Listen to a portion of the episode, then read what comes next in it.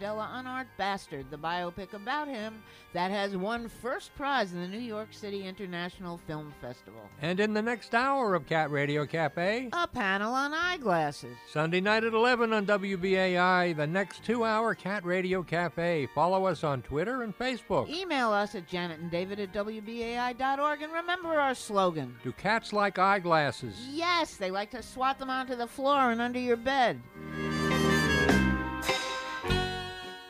And you're listening to WBAI New York. The time now is 5 o'clock. Up right now, Driving Forces.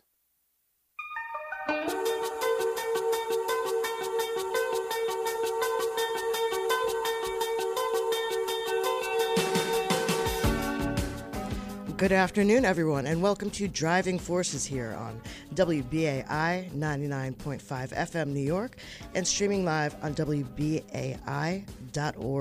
I'm Celeste Katz. I'm your host today, usually here with Jeff Simmons every Thursday at 5. He is out on a top secret mission, but he will return very soon, and I'm certainly looking forward to that. But in the meantime, we are going to be having a good show today, a couple of interesting guests coming on. Uh, one thing that there's a lot of stuff going on in the news, obviously.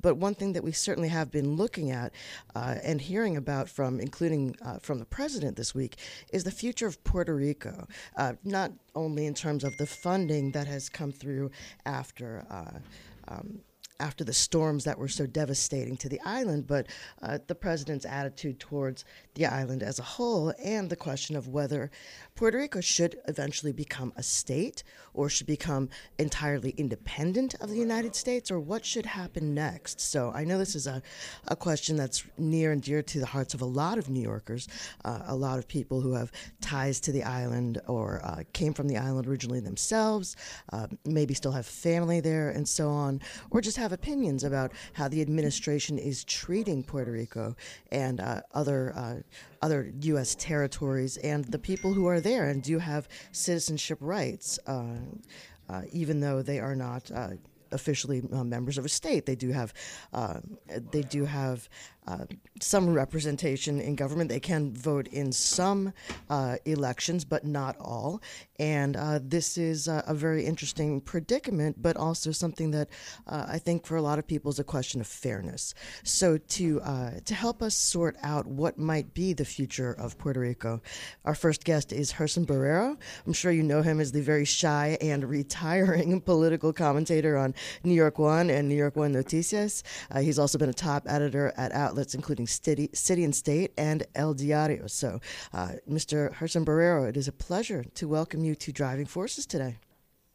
I appreciate the welcome. Just drop the Mister. Just call me Gerson. Just don't call me a bad name. You can't do that on the radio. So not on no curse words. Not on FM. No, no, no. This is a this is a family no, no, radio no, station. None of that. That's right. So and George Carlin wouldn't have any other way oh my God! Funny that you mention it. We actually do have a poster up here that uh, is sort of a memorial to uh, to uh, George Carlin. I won't explain why, but you can imagine. Um, look it up, folks. Young folks, look it up. Exactly, a famous, actually a famous part of WBAI history, the uh, George Carlin monologue. But um, right. I will, uh, I will stop uh, I will stop digressing from what we're supposed to be talking about today, which is Puerto Rico. Sorry about that. Uh, no, not at all, not at all. And um, well, first of all, tell the people. I mean, look, everybody in New York knows you pretty much, but tell the people here who are listening, on the odd, odd chance that they don't know who you are, you know, why this is important to you, why you've written so much about it the reason it's important for me as a Puerto Rican who came here at the age to New York City at the age of five from Ponce, Puerto Rico. I'm from La Playa de Ponce, Puerto Rico. It was always fascinating to me to learn how I could have a um, uh, the history that that I as I learned that having a, uh, a, a a grandmother, maternal grandmother, who raised me with my mother, who was single parent of two boys and coming to New York and learning here the process of which Puerto Rico found itself to be in uh, a colonial status, a territory at that point called a ridiculous name of Estado Libre Asociado, a commonwealth of a free associated state. As I grew older, Celeste, I wound up finding out that my maternal grandmother, who never learned to speak English, was a pro-state hooder. She wanted Puerto Rico to become the 51st state. And I couldn't understand. And yet, she confessed to me as I grew older that she used to go with her sister, Titi Carmen, uh, who who was, I mean, both of them were pro annexation of Puerto Rico to the United States. And I could never understand why they went to see the leader of the Nationalist Party speak, Pedro Albizu Campos, who was trained in Harvard, Harvard engineering and law degree. And if you check Pedro Albizu Campos in Harvard law schools, you will find out all the th- great things he did. He re- he was also a lieutenant in the United States Army. I learned our history, Celeste, and I found out that this is so undignified. This is humiliating that people that were colonized uh, island and the invasion in 1898, and you learn it's just learning the history. If you read the history, there's no way to come up with being a pro-annexation person. You at least come out as an independentista, as I am. I believe that every nation should be free. I don't think that anyone should own anyone else, even though the realities of the current world are such that if you look at the Antilles, both the large Antilles and the small Antilles, we were part, for example, Puerto Rico before 1898, mm-hmm. and we were part of the liberation of including the last of those Antilles was Cuba. And, and it's very humiliating to find yourself in a predicament in which you are, as I am, as every other Puerto Rican since 1917, a citizenship that was imposed on us. No one asked for it, no one voted for it. So that's in this great democracy and in one of the finest in the world, but nobody voted for it. Nobody asked for it. So you have this stuff that's going on right now of Trump, everybody from Trump and his party, those crazies in, in the grand old party, the re- ridiculous Republican Party, uh, wanting to flo- build walls and keep people out. We never asked to come in. I personally would reject U.S. citizenship tomorrow if we got our independence. Not that I hate people in the United States, but this government is really screwed up in what they've done in an island that they say they own. So that's just a little bit. You want to keep me going? No, I It- mean, it- I, I could, but I want, I do want to jump in and ask. Uh, you know, it's it's certainly it's come up for a couple of reasons. Number one, because of the new uh, legislative proposals that have been entered in Washington. I believe it's by uh, Gonzalez of Puerto Rico and Soto of Florida. Uh, you know, to to see what might happen with the the future of Puerto Rico, but also because obviously, as you mentioned, your your uh, favorite president. I know you're a wild supporter of President Trump, so has had a couple of things to say. Family radio, Gerson. Family I radio. know. What can I Um, say? But but you're allowed to throw up, right? When you mentioned that name. Well- I'm sorry. Go ahead. Yes. So, um, you know, he's had a couple of things to say about Puerto Rico, including many things that people have said are patently not true, like they've gotten uh, some wild amount 91 did he say 91 billion or million billion it could be Billion. He yeah. said billion. He doesn't Uh, know the difference because he lies so much about his own words that that's what he comes up with. And and you're talking about Jennifer Gonzalez, who is the resident commissioner from Puerto Rico, who Right. was in. Uh, she calls herself, her and everybody else. They call themselves all. She's the first female, uh, you know, and I feel sorry for her. I thought she'd be smarter than the previous men who were res- resident commissioners. She's a pro statehooder, and Jennifer Gonzalez, who I've interviewed and who I understand uh, this ridiculous proposal at this time and and and in this current climate to even propose that. And Darren Soto, who is actually in Florida now, via he was born in New Jersey, uh, but he's out, uh, you know, like most people from the East Coast, they fly, you know, over to Florida. But Darren Soto, they who's a pro. Look, there's nothing wrong being pro statehood. And I wish that there were more Puerto Ricans asking for state because they'll never get it. They'll be rejected. And in this climate, that's the best. They they look like fools. They look like beggars. This is like you know, um, like being what Malcolm X called those house people that work for the master. And and and and in this case, we are that. We are the current modern day ridiculous people that are in a slavery situation, not the same to be compared with what blacks went through in, in, in, in the savagery that was committed against them, but rather in terms of what we're treated to, the way we're treated. It's like we're beggars, not counting the fact that we have had more people die in American wars, not started by us because, like fools, we went to defend this country. Fools in the sense of not defending what we had to do, but men and women who have died for this nation. And that doesn't matter to this current president or the climate of the grand old party. and you have Darren Soto, who, embar- who is embarrassing us along with uh, Jennifer Gonzalez, asking for statehood. They don't want us. They really, Celeste, if you look at it, they don't want us. The only people that can make a decision, the only people, is not any president, any sitting president, but the Congress of the United States of America. The full Congress is the only one that, that, that can decide we're going to go ahead and allow them to have a binding election, binding plebiscite, and they haven't done it because they don't have the guts. And I'm talking about both Democrats and Republicans. So let me ask you, and again, if you're just joining us here on Driving Forces, this is WBAI 99.5 New York FM and streaming live at WBAI.org. I'm Celeste Katz talking to Gerson Borrero about the future of Puerto Rico. Uh, so, Gerson, I want to ask you, um, you know, aside from the politics of all of this, if you look at the situation of the island now in terms of the economy in general, and particularly, particularly after the devastation uh, that was caused by the uh, by the hurricane, um, do you think Puerto Rico is in a position to be independent uh, now? And if not now, then when?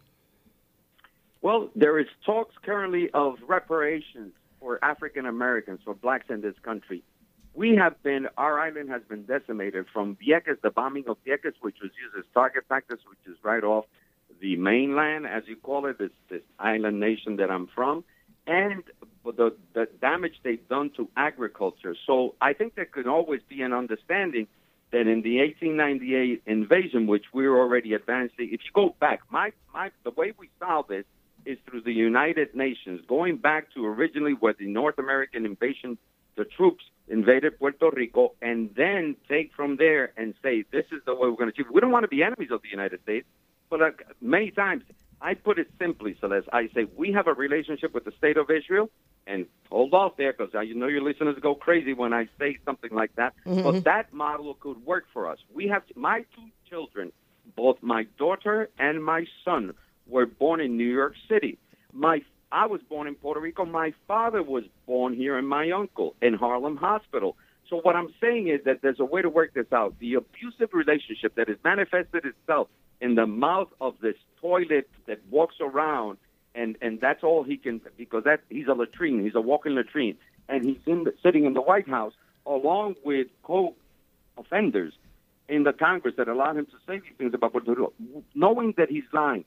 There is an obligation because we are a Commonwealth. There is an obligation because the debt that was prior to this, which was $72 billion, is not the doing of Puerto Ricans, but rather people from Wall Street that has been documented. So what I'm saying to you, there is an obligation. Are we ready for independence at this very moment? No, but we were we we were ready for independence in 1898 when North American troops, after we had already spent two years in separating, we were colonized before this by Spain. So Spain was really the abuser before. Now, the United States came. So if we go that, I know you can't go back in time. There's no time machine, Celeste, but we can get to the position in which we can say, this is the way it was. Let's depart from there. Let us have some reparations, some rebuilding because it destroyed our island.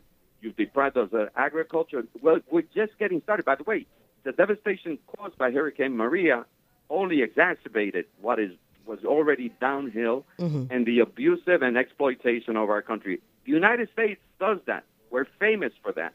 We go into places, we exploit them from day one. We took this nation from Native Americans.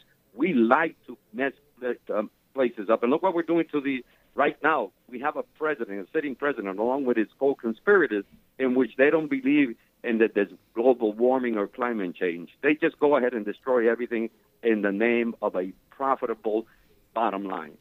So just to uh, just to keep you going while I've got you going here, uh, another devil's advocate question for you. Uh, one of uh, Trump's tweets, he said, uh, you know, very counter to what you're saying about uh, about the United States exploiting the island. He says that Puerto Rico is sort of to blame for what's going on. He says, "quote," and again, this is his words, not mine. "Quote: All their pol- all their local politicians do is complain and ask for more money.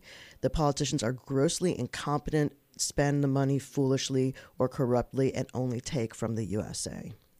So it would uh, be just like it would just be like a white man. Remember this land, how this land was built, how this nation was built.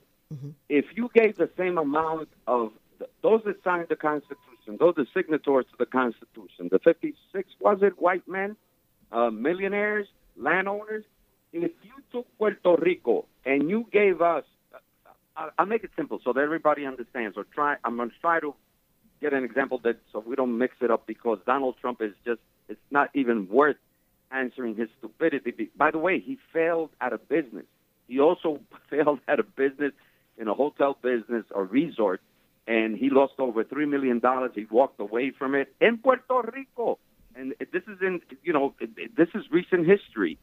So this failure of a businessman who takes, who cheats on his taxes, who cheats on his business, who has, by the, according to Wayne Barrett, who documented this in his book, he even dealt with the mafia, with the mob. This is a disgrace of a human being walking and sitting in the White House. So I take very lightly whatever he says, but let's go to the real history. Okay. If Puerto Rico, if Puerto Rico can actually get the reparations and what we what was taken from us, what so that destroyed from sugarcane plantations to other uh, uh, fruits that we were able to get, and get the money back so that we can start our own independent country, we could do it. Just like if you have given 56 black men, right? And you give if you give, how can you fail if you get money, land, and labor that is enslaved, cheap labor that comes for nothing? That's why this, this country was built, and they think that Puerto Ricanos are the modern day slaves of this nation. So they figured we don't need anything because we should just be proud of the fact that we have the damn citizenship of the United States, which we never asked for in 1917. It was imposed, folks. It was given to us. It was forced upon us. And today, so let's—if I went and petitioned, and by the way, there were Puerto Ricans who've done this. Mm-hmm. I didn't join the club because they shut it down to the State Department, rejecting U.S. citizenship, and we said almost 3,000. And they said that they that they didn't want to continue to be citizens and rejected it. They were rejected because the state, the, the Department of State of the United States couldn't send them back because they're occupying our land. So this is a very complicated history, but it's simple. Give us back what you took from us, and we'll start it. Just like blacks were given the reparations blacks weren't. If you get again, if you give anybody male, female, if you give them land, if you give them seed money, and you give them slaves to work the land, who wouldn't be successful? The biggest dummy would be successful. Even Donald Trump, with his stupidity and his lack of knowledge of business, all he does is cheat, he would be successful. I'm glad to see that you have no strong feelings on this subject. You know, I really, I really am. I, I feel, I feel good about the fact that you're able to look at this so, so sort of uh, from a remove, you might say. Very impressed. Very impressed. Um, It's deeply, it's deeply felt. And again, it's not that I'm against the people of the United States. You know, and, and I think that any independentistas can't, can't speak for anyone. I can speak for myself. I, I love the people of this country. The government is just on its knees. The Congress, and by the way, I don't blame the man sitting in the White House. It's the U.S. Congress, both Democrat and Republican. I repeat, they should act on this and liberate Puerto Rico from this tyranny that they have, a modern day tyranny, and and and we're just more or less slaves. And uh, so the last question here for you, and you've been very, very generous with your time. Um, what do you really think happens next? I mean, there's always going to be a lot of, uh, you know, a lot of uh, crossfire on Twitter and so on, and there's always going to be a lot of horse trading in Congress. What do you think really happens in, in the immediate future with, say, the the uh, legislation being put forth by uh, by Soto? Be, be, well, it, what happens? They'll laugh at him. They'll laugh at Jennifer Gonzalez because it's, it's stupid. Well, think about it, Celeste. Think of the climate of people, the anti-immigrant, whether uh, documented or undocumented. There's just an anti-immigrant kind of of of, of feeling of uh, uh, you know the, the the mood of the country is such, at least by those in power, they don't want to know this. They don't. That it's it's a ridiculous proposal by Darren Soto, who I thought was smarter than what he actually is. You know, this stupidity he's done, and also Jennifer Gonzalez, who is really really smart. But yet, you know, she's going to play the political winds to take away because in their mind, in their pea brain mind, the, the the the mind of a mosquito, they think that statehood will actually resolve the problem. not understanding or understanding and still going on with their stupidity, the stupid proposal of how long it would take. What we need is a solution from this Congress. And I'll leave you with this, Celeste. Okay. I know that I've overstayed my welcome. Never. What's going to happen that because we're blessed with a 2020 election that has already is in full force within the Democratic Party, who wants to not only take over the White House but the Senate, they're not going to mess with us because we're strong in Florida, we're strong in the Northeast, we spread out through the land, and along with other Latinos who understand our predicament, because all of us are Mexican now. All of us. I mean, there's so many nations, according to the stupid idiot that we have in the White House. There's so many Mexican nations that we're all Mexicans. And or probably he'll come up with three or four Puerto Ricos, you know, an island surrounded by water. I, I mean, I, it, it's it's so infuriating even to have to discuss the degree of stupidity in this nation and having this man in the White House and the cowardice of the Congress, especially the Democrats, who like fools are playing this game with everybody. You know, you're entitled to run. I'm not a Democrat. I vote independently, so I can say this.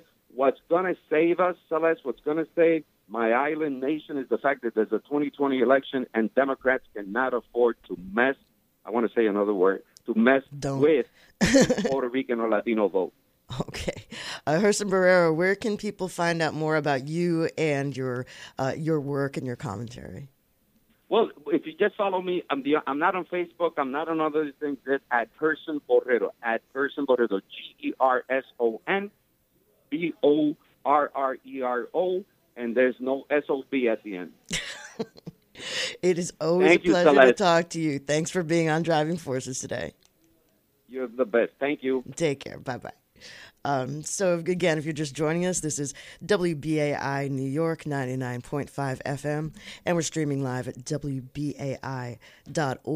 This is uh, Driving Forces. I'm your host, Celeste Katz, usually here with Jeff Simmons uh, every Thursday at 5, but he is uh, uh, out on, uh, as I mentioned earlier, a top secret mission. He will be back with us uh, very soon, so stay tuned for uh, um, an upcoming appearance by him. In the meantime, we're discussing the future of Puerto Rico. A lot of uh, uh, a lot of tough feelings going on this week because of some of the comments made by President Trump about how much aid uh, the island has received uh, in the wake of Hurricane Maria, uh, and also because of uh, new legislation that's being introduced that raises once again the question of whether Puerto Rico should become the 51st state of the Union. So, joining us now to talk about this is uh, somebody uh, that you may know from Sirius XM Radio. She covers Congress for the Patriot Channel, along with other outlets. Kerry Picket is somebody who's been following this issue for a long time, even has, a, I think, somewhat of a, a personal interest in it if she wants to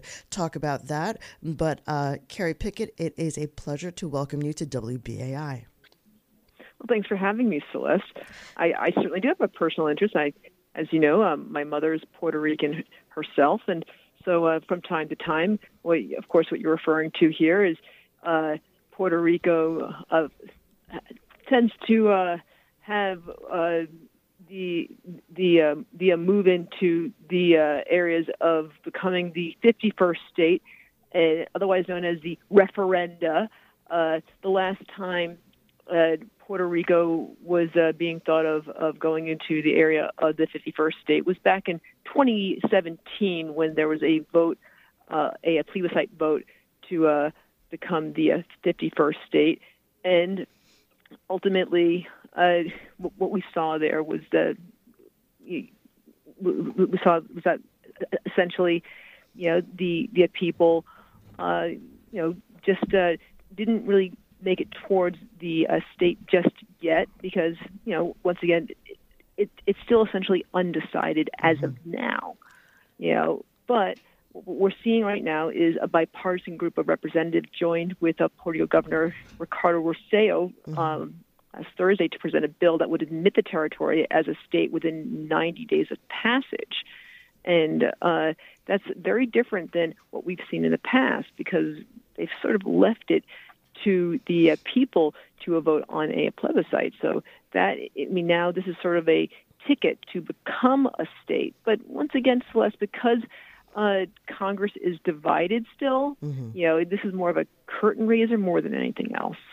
So, um, I wanted to ask you about uh, some of the stuff that uh, President Trump was tweeting about, and some people are a little exercised about it, as you can imagine. But there do seem to be uh, a few points that he's trying to make that do not really uh, stand up to fact checking. For example, he says that Puerto Rico has already received $91 billion in aid, and that uh, that, uh, among other things, he is the best thing to happen to Puerto Rico since I don't know the ocean or palm trees or whatever, whatever it may be. Um, and a lot of people are saying, "Look, this is just frankly not true. This is Puerto Rico has not received that much aid." And also, why are you talking about, or why are people in the White House, for example, Hogan Gidley, one of the uh, the spokes uh, spokesman for the administration, referring to Puerto Rico as that country when the people of Puerto Rico are, as we all know, American citizens. So uh, maybe you can break that down, sort of like the attitude of the Trump White House toward what's going on in Puerto Rico. All right. Well, I'm going to be uh, actually quoting from Kate Long. She is an incredible reporter on, when it comes to uh, a lot of the finances that that has to uh, do with uh, with a with a Puerto Rico. She uh, leads a research service for Puerto Rico bondholders. Uh, you know, basically, uh, what we have here is uh, just some just some interesting uh, sort of a breakdown here when it comes to uh, Puerto Rico.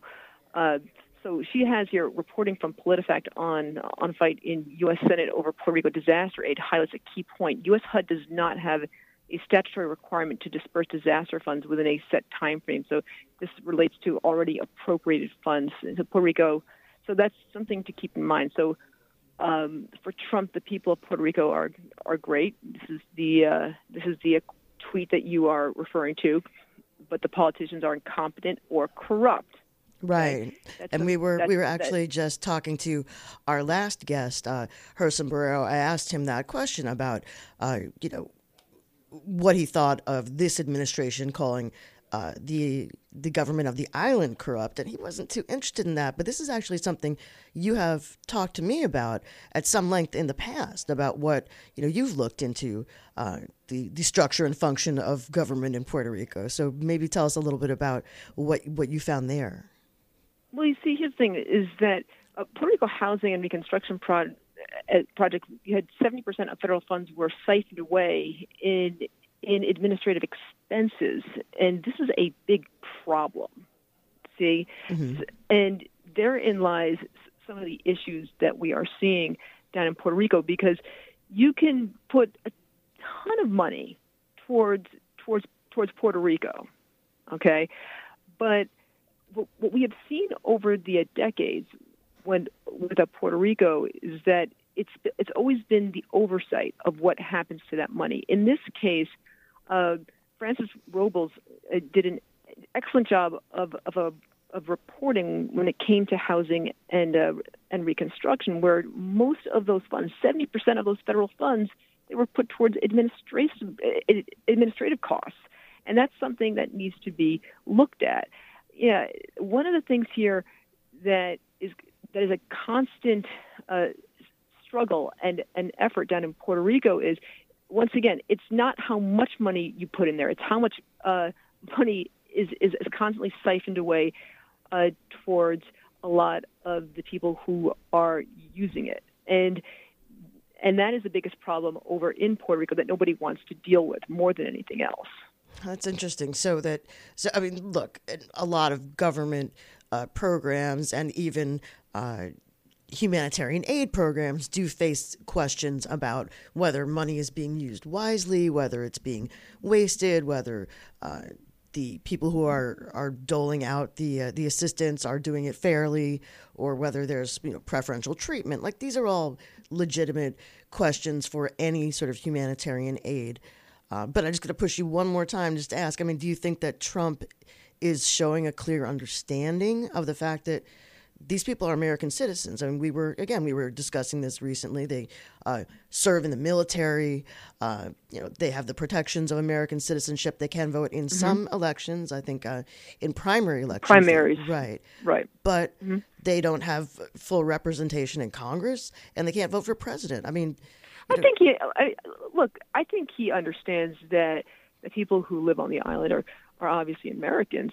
Uh, I think that that it's more of the frustration of of what happens to that money when it when it goes to the island more than anything else. This has to do with a with oversight. Now, what we're seeing over in a Congress right now is uh, is is the Leahy Amendment, which which calls for forcing the federal government to speed up the process to allocate a separate pot of disaster money. I mean, this is about this includes 8.3 billion dollars for Puerto Rico, and that's the U.S. Department of Housing and Urban Development uh, that announced in 2018 that it would allocate. Now, the holdup is that the federal government hasn't finalized the uh, rules related to the funding. So that's something to to uh, keep in mind right now. I mean, look, once again, you have the the Democrats who are who are upset because they're saying, look, that's it's simply not enough money going towards the island. But I think a lot of the issues that that President Trump has right now is isn't so much that he doesn't want to put the money towards the island. It's what exactly is the oversight right And- now, more than anything else. I I'm going to uh, invite people to call in about this. Call in and uh, what do you think should happen uh, with Puerto Rico? What do you think should be the future of the island? Should it be the 51st state? Should it be uh, an entirely independent nation? Should it uh, stay the way it is right now? Let us know 212 209 2877 212 209 2877. That is our call in line. This is WBAI New York 99.5 FM, and we're streaming live at WBAI.org. So while we're waiting for people to call in, I'm just going to hold you for one more second, Kerry Picket um, of SiriusXM. Uh, and again, 212 209 2877 212 209 2877. Um, You've been actually spending some time this week, and I will see you tomorrow uh, at the uh, big National Action Network convention featuring a lot of uh, the presidential candidates, you you know, Democratic uh, presidential hopefuls. What, what, uh, what's that been like? I've read a couple of your stories. I read uh, about um, Mayor uh, Pete Buttigieg of, uh, of South Bend, Indiana, talking about Black Lives Matter today. Tell us a little bit about that. Wow, Celeste, you certainly did a better job at pronouncing uh, Mayor Pete Buttigieg's last name than than a most. Don't I, flatter I, me. I yes, yes, I I am proud of you there. Um, but what we have here is uh, Mayor Pete, as he likes to call himself, to uh, give people a break on his last name. There is uh, he he has sort of disavowed his uh, previous comments about uh, Black Lives Matter. Because he uh, did say during a, uh State of the City address in the past, he he said that all lives matter. That, that was a that was a 2015 comment that he made uh, as a result of some tensions that were going on bes- uh, between the black community and and law enforcement back. And by the way, that was also some stuff that was going on because he uh, forced out a, uh, a a former chief of police who, uh, who who was black himself. So there was some stuff that was going on back then. Um, but now, as he was talking to the National Action Network, he said that no, no, no, Black Lives Matter. I I have learned, and I'm paraphrasing here, and uh, you know I I didn't realize that it was something that was offensive, and uh, I realized that this this is a uh, this is something that that has to do about the the the uh, value of of uh, of uh, of the lives of uh, of uh, black men and and women, obviously. And uh, this is something that he felt that he had to walk back, so he had to sort of re-explain himself. What he didn't really talk about, though, was the story of the chief of police that he did force out um, in the town of South Bend, Indiana. Um, some reporters did ask him about it, but he sort of scurried away, and that's something that he may have to talk about later on. Okay, so and we're gonna have we're gonna have a pretty big lineup tomorrow. I should have I should have wisely pulled up that uh, the entire lineup on the screen in front of me before I brought that up on the air. But uh, who do we have tomorrow? We have uh, Kirsten Gillibrand, uh, Yes, Klobuchar, right. Amy We have- Klobuchar. Who else? Tell me. Yeah, we also have Kamala Harris. Uh, we have uh, Chuck Schumer. We have Alexandria Ocasio Cortez. Uh, we- uh, we have a whole you know, lineup of of uh, Democratic leaders who are going to be coming in to sort of wrap up the National Action Network's convention. But a number of of, of other uh, Democratic leaders who came in to talk to the members of the National Action Network, of course, were Julian Castro, who uh, came in on the first day, along with Beto O'Rourke, who also came in, and uh, of course today we you know just talked about uh, P- Peter Buttigieg. There we go. There and also don't forget uh, John Delaney. He is a congressman from Maryland.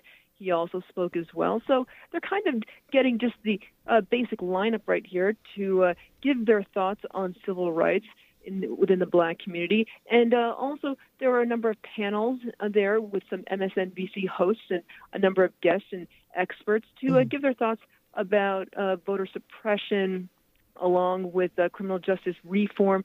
So this is sort of like a uh, foundation as to where the, the Democratic Party is right now. Of course, Tom Perez, uh, DNC chairman, he was there as well, and this was sort of a uh, kickoff to the uh, Democratic primary as to where things are. I was curious. Um, I I don't remember uh, Bernie Sanders uh, popping in, but who knows? I, I, I once again uh, Biden didn't uh, show up either. So, but of course he has a lot on his mind right now. But hand to hand, hand. Well, also, but he has not formally declared, right? So, you uh, know, that that is true. That is although true. yeah, we could we could talk about we could talk about that for a while. I might have to do a whole separate show on that actually, but uh, we are going to take some calls. But Kerry Picket, thank you for being on Driving Forces, and where can people find you and your work? Well, you can just uh, come on over to SiriusXM.com and you can uh, check out some of my stuff over here uh, over on the Patriot Channel, as well as uh, just uh, just check me out over on Twitter. That's at Kerry Picket. Excellent. Thank you very much, Kerry Picket of SiriusXM. A pleasure to have you here on WBAI.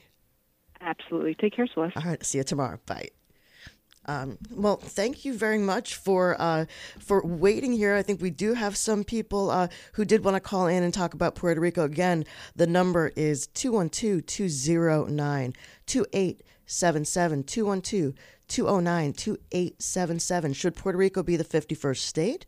Should it become an independent country or should we keep things as they are? 212 209 2877. WBAI, you're on the air. What's your name and where are you from? Oh, is it okay to remain anonymous? Okay, just give me an idea where you're calling from. Uh, you know, New York City area. All right, what's up? So you have some thoughts on Puerto Rico, right? Okay. Okay, uh, just a couple of quick points. Uh, number one, Puerto Rico's a territory. Is Guam and other uh, like areas like the American Virgin Islands are those territories or those protectorates? Uh, second point is, does Vieques? That was a big thing about the bombing. Do we still have that? Did they protest their way out of it? And the third thing that they say, which could be propaganda, is that a lot of money was uh, corruptly taken from Puerto Rico. That's why power grid went down. That's why it was more vulnerable. Again, does P- uh, Puerto Rico need a PR firm to counteract the propaganda about this kind of? Uh, I know there's corruption everywhere, but was there corruption in Puerto Rico uh, that led to some of the power grid being old and not updated and stuff like that? Okay, thank you. Thank you very much for your uh, question. You're welcome. We Great will- show. I love Right. your show. And Oh, you do a good you. job. Really appreciate it. Thanks a lot for calling in. And uh, yeah, look, uh, look, there's a whole bunch of questions there. I wish I could answer them all as quickly and accurately as I would like to. Um, look, there have been. Uh, studies uh, there's been investigative reporting about puerto rico and about uh, how government resources have been used there. Uh, obviously you know there was a really big blow up between the mayor of san juan and uh, the trump administration not that long ago. I mean basically between Donald Trump himself. Now, we do know, I think it is fair to say, even for his supporters to have to admit that the president does tend to embellish things once in a while. It is certainly the case that he has embellished just how much aid Puerto Rico has received as a direct result of Hurricane Maria and the devastation that occurred. Now, much like New York, was Puerto Rico uh, uh, prepared for that hurricane in in terms of the resilience, the resilience factor of uh, of buildings, uh, especially waterfront properties and so on, of the electrical grid, of uh, uh, of the the water treatment system. You know, look, these things are, are certainly a problem there, as they were a problem right here in New York, where I worked in a building in Lower Manhattan that was we were put out of business in that location by Hurricane Sandy for over a year. Our building was flooded. Uh, people were trapped in the building. We had to move to Midtown. This is when, back when I worked at the New York Daily News. Uh, while that building was uh, cleaned up and uh, disinfected and so on. So, yeah, look, I mean, I think we can say as a general matter, um, there are uh, there were issues and there remain issues with uh, with Puerto Rico in terms of of resilience, and that's a that's a matter that affects everybody, including, as I said, right here, uh, even in in New York, where uh, you know after what's happened to us in a number of storms, we, much like Puerto Rico, should know better. Uh, if we're going to build back places like Lower Manhattan, Staten Island, uh, areas that the Rockaways, areas that get really hard hit by these storms, you would think that's something that the um, that Puerto Rico, uh, as a U.S. territory populated by U.S. citizens, if not a full state, uh, would be able to uh, to enjoy some of the benefits of that planning. But we're not quite uh, there yet. I think on uh, on in either location. And then I think one of the last questions before we jump to our next call um, the U.S. Virgin Islands and Guam, they are U.S. territories. So, um, you will see, for example, a Guam contingent uh, at the uh, Democratic and Republican national conventions. Uh, you know, obviously not uh, entirely. They are not the 52nd uh, and 53rd states or anything like that, but they do have some benefits of of being part of uh, of the uh, American Republic, so to speak. So, again, taking your calls for just a couple more seconds, then we're going to have a, a real treat before we wrap up the show. 212 209 2877. 212 209 2877. I'm Celeste Katz. You're listening to Driving Forces on WBAI. And actually, you are on the air. We do have a caller. What's your name and where are you from? Hello. Hi. Hi, my name is Max, and I'm from Somerset, New Jersey. Okay, what's up, Max? So I just feel like we always have these conversations when we're talking about um, so-called third world type countries about how they spend their money and what they should be doing with their money and how they should be um, handling it. When we don't get involved in that kind of conversation when we're talking about what happens here in this country with the money that we as taxpayers pay and give to the government, and we then do not look to see how they're spending the money, how much of it we're getting. None of those questions are being asked. But when you start talking about Puerto Rico or um, third world countries that get aid, how are they spending their money? Uh, that patriarchal mentality is, I find it offensive.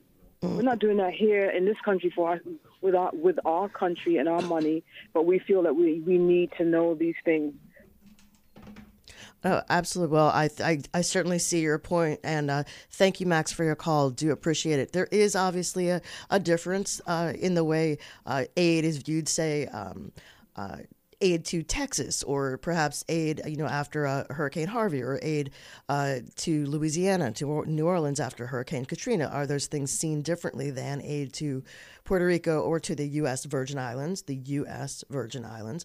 Those things in, indeed may be seen differently by, uh, and I don't know if that's a politically partisan thing or if it's something else, but uh, still taking your calls 212 209 2877. WBAI, you're on the air. What's your name and where are you from? Good afternoon. My name is Rose. I live in Flemington, New Jersey. Hi, Rose. And I've had the privilege of visiting Puerto Rico many times and highly admire and respect the Puerto Rican people's intelligence and their integrity as well. Mm-hmm. What I would like to suggest, it has nothing to do with what their decisions are, but from an outside view, that I would like to suggest that perhaps the University of Puerto Rico and some of the universities in the West Indies and some of our great think tanks figure a way to house the people quickly. During World War II, right afterwards, there was something called the Greenbelt Project. Mm-hmm. These houses, I happen to live in one in New Jersey, and they're Ah. in Washington and all over the place. Yeah. But what we need to do now is to find a way to build these things in Puerto Rico, and they're basically modular. Uh, during the, the uh, Marshall Plan, manufacturers got together and came up with all sorts of brilliant ideas. And as industrial grade sand that is used for structure is becoming less available, let's look at such things as um, something called hempcrete.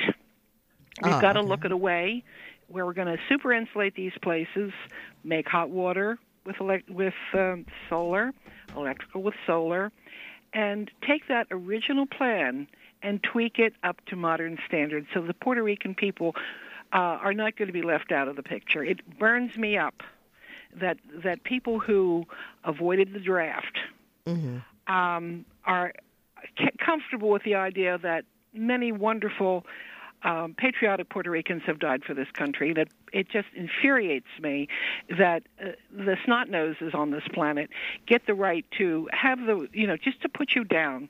Mm-hmm. It is a beautiful island with beautiful people, and you deserve first-rate housing at a fair cost. And as far as administrative costs are, call, are called for, I think that people at the academic level are far better to decide this than some plutocrats who think they're in charge. Thank you very much, Rose, for your call. Really appreciate it. And that's an interesting point: is that what kind of new technologies or new materials or uh, uh, you know new techniques could be used to to address these problems more quickly than sort of traditional brick and mortar solutions. Hempcrete, that's a new one on me, but okay, it's a part of the part of the joy of being on the radio is I learn something new every day. Um, I think we're going to be able to take uh, just one or two more calls, and then we are going to go to our final guest. So uh, if everyone can just keep it bright and tight, uh, your opinion on Puerto Rico, that'd be great. So WBAI, you're on the air. Uh, what's your name and where are you from? Hello. Uh, yes, my name is Anna, and I'm from the Bronx. Okay, Anna. So what's your uh, give me your uh, your 30 second take? Puerto Rico. What's next? Well, Puerto Rico should be independent, and I thank Rose for the points that she's made. Mm-hmm. It's an island that ha- that has the power to be on its own because of the solar energy and the agriculture that that island used to have, but because of the United States, dropped. All right, and the people of Puerto Rico, as well as the people here, have been calling for an audit, and that's what I would like to see first, an audit, because this is really all the venture capitalists who have gone to Puerto Rico mm-hmm. and have sucked the the economic life out of my island. And I am born and bred in the Bronx. Ah, Thank you very much. okay. And I'm a WBAI buddy. Thank you. Oh well, thank you very much. Look, a, a, a double double winner from the Bronx and a WBAI buddy. What more? That's right. What more really could I ask for? Nothing. So thank you very very much Thank for you. your Thank you call. for your show. Take care. Um, so we are going to go to. I think we're going to try to get him on the line. I think we're going to get our final guest on. Uh, maybe in the meantime, do we have him, or I'm going to take one more call? What do you think? Take one more. Okay, I'm going to take one more call, and in the meantime, we are going to uh, get our final guest on. So WBAI, you're on the air. What's your name and where you're from? Oh, Arthur calling from Queens, New York. Okay, Arthur, what's up? Puerto Rico, what do you think? Great show. Thank you. And also to to the lady who spoke earlier and talked about when they um, take our, you know, what they do with our money, tax money. Mm-hmm. Is in this country, from what I've noticed, with almost every politician, as long as you're giving it into the, putting it into the military-industrial complex. I mean, tanks, guns, whatever. Mm-hmm. That's fine. But it is, you know, once they leave the military and become veterans, well, that's a different story. Then you're just another taker, you know, us who who would like a good health care or whatever. And as far as Puerto Rico, let's face it, this idiot in the White House, his complaint is that they're not grateful. You know, never be. There, we should, you know, Puerto Ricans should almost be going, oh, gee, as the fella said earlier, with your hat in your hand, oh, thank you so much. Mm, so this this attitude, this this expectation of his that people should should be uh, fawning over him or us. It- It's amazing. This is a man who had no respect whatsoever for Barack Obama. Mhm. Yet he believes we should all get down and kiss his ring. Oh well, it's uh, it's a, an interesting uh, an interesting point, and uh, Arthur really do appreciate your call. I appreciate all these calls today. Absolutely, everybody who called in, Max, uh, Rose, uh, Arthur, everybody. Uh, and by the way, speaking of speaking of which, uh, somebody just mentioned that they were a WBAI buddy. I will take one second to remind you that we rely here at WBAI on your support, on your pledges. This is non-commercial, non-corporate radio. Uh, we rely on the support of our listeners. If you want to pledge, 516 620 3602, 516 620 3602, or you can go online, give to, that's the number two, WBAI.org give to WBAI.org. And we are going to uh, wrap up this show here with a, a, very, very special guest. From you know, full disclosure, a former editor of mine at the New York Daily News, but he is here to talk about the uh, the next stage in his uh, news adventures. We have Jere Hester here. He is the editor in chief of The City, which is a brand new investigative local news platform that just launched and is already coming out of the gate with a bunch of uh, a bunch of pretty eye opening stories. So so, uh, Hester, pleasure to have you here on Driving Forces once more. Hey, Celeste. Thanks so much for having me. Uh, so it's great. So hey, you know, it looks good. I like it. I like it so far. Um, tell me a little bit about uh, and tell the people. By the way, if you're listening, you can check it out after the show. The City, T H E C I T Y dot N Y C. Um, so, Hester, tell me what you're trying to do here, and you know, for the listeners, and uh, you know, how you got started. What what was the big rollout? Sure. So, um, you know, we're essentially an independent nonprofit news outlet, and we're really dedicated to um, producing hard hitting reporting. We really want to serve the people of New York through our journalism. Um, so we uh, we finally debuted yesterday, and we came out with I think a great slate of stories. Um, really good mix of uh, the enterprise and neighborhood and accountability reporting we're trying to do. We had a piece about how uh, Manhattan DA Cy Vance has spent $250,000 on travel and meals over the past five years. How much? Using 250000 I, um, I, I wasn't invited, nor would I have accepted. But I just want to make the point that I was. What was he eating? So he was taking these were work trips, but he was going to places uh, like Paris and London for conferences, and in some cases, in the cases of uh, Paris and London, he stayed at five star accommodations there was one round trip ticket to London. I'm sorry, to Paris, at, or to Paris or London. Um, it, was, it was London that cost forty eight hundred dollars because of the travel that he booked. Um, this money comes from uh, asset forfeiture funds. Ah, um, okay. So this is so, that's the uh, when people get busted and they take away cars or drugs or stuff like that. That's uh, that and yes, proceeds. by you know by virtue of being a Manhattan DA, a lot of this comes from business cases. And um, it's largely un, little scrutinized, largely unchecked pot of money. And over the years, uh, DA Vance has collected $620 million in, in these funds. And some of this has gone to what um, uh, I think a lot of folks would, would think is good purposes. Uh, 38 million to test untested rape kits mm-hmm. around the country. Mm-hmm. But it's the I mean, I think the, the larger point here is that there's really not that much scrutiny or oversight. Um, and in, certainly in terms of, of some of the expenses, um, you know, they're, I, you know, what feedback we're getting, they've certainly raised eyebrows. It's amazing that just, I mean, just that, that single example alone, 4,800 bucks for a plane. Did he get to keep the plane? Uh, that, that just it seems a little exorbitant, but that's that sort of points to exactly why you guys started the city, right? It's because somebody needs to be watching out for this stuff, and uh, having been one of the casualties of it, I know that newspapers are cutting back on uh, on investigative reporting, on local reporting, and so you guys are kind of you know, a new part of that landscape, right? Yeah, and I think it's a great way to put it. Um, we're not here to re- replace anybody. I mean, there's still, as we both know, a lot of great journalism being done in New York uh, that's very high quality. The problem is, is we don't have the, the quantity and the consistency that we used to have when, you know, uh, newspapers and other news organizations had many beat reporters and people regularly covering all the courthouses. Um, we're trying to basically add to the landscape, and, and, and in our way of doing it is, is that accountability reporting. We really want to do stories that are um, that are people focused, that are uh, that rely on data, where we're you know we're foiling for information. We're telling people something they they didn't know that perhaps they they might want to know. Like um, another piece that we had about um, the city's um, new ferries, where they picked a bidder, which was the lower bidder, but um, the city's winding up spending what could ultimately be a, a nearly $370 million to buy a fleet of boats, whereas the second bidder came in at about $30 million more, but that, um, that coalition of, of bidders was willing to bring their own boats.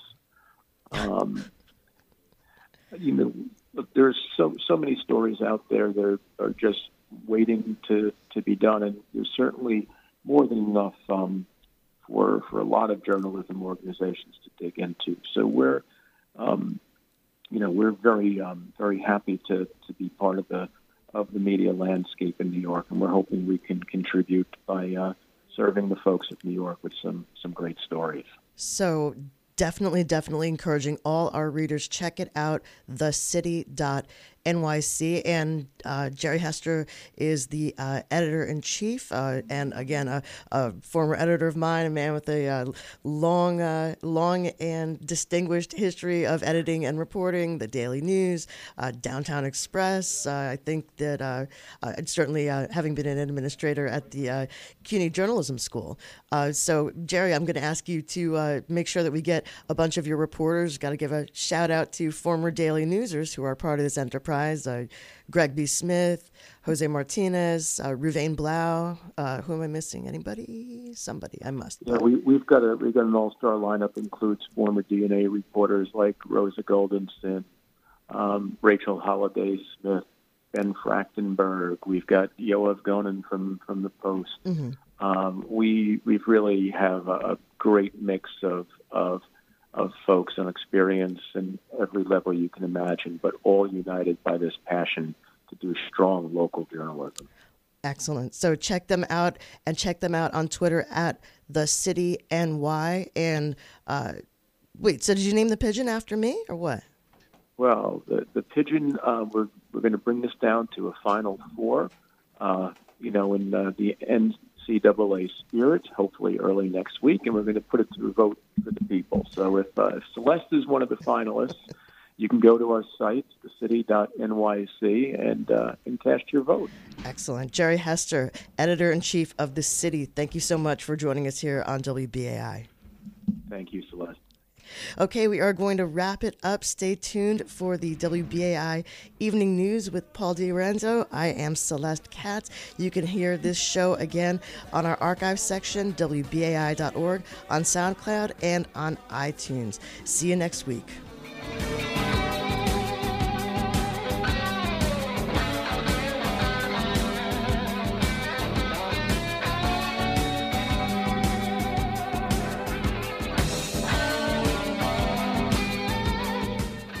Coming up momentarily at 6 o'clock, we have the WBAI Evening News for you with Paul DiRienzo. Stay with us.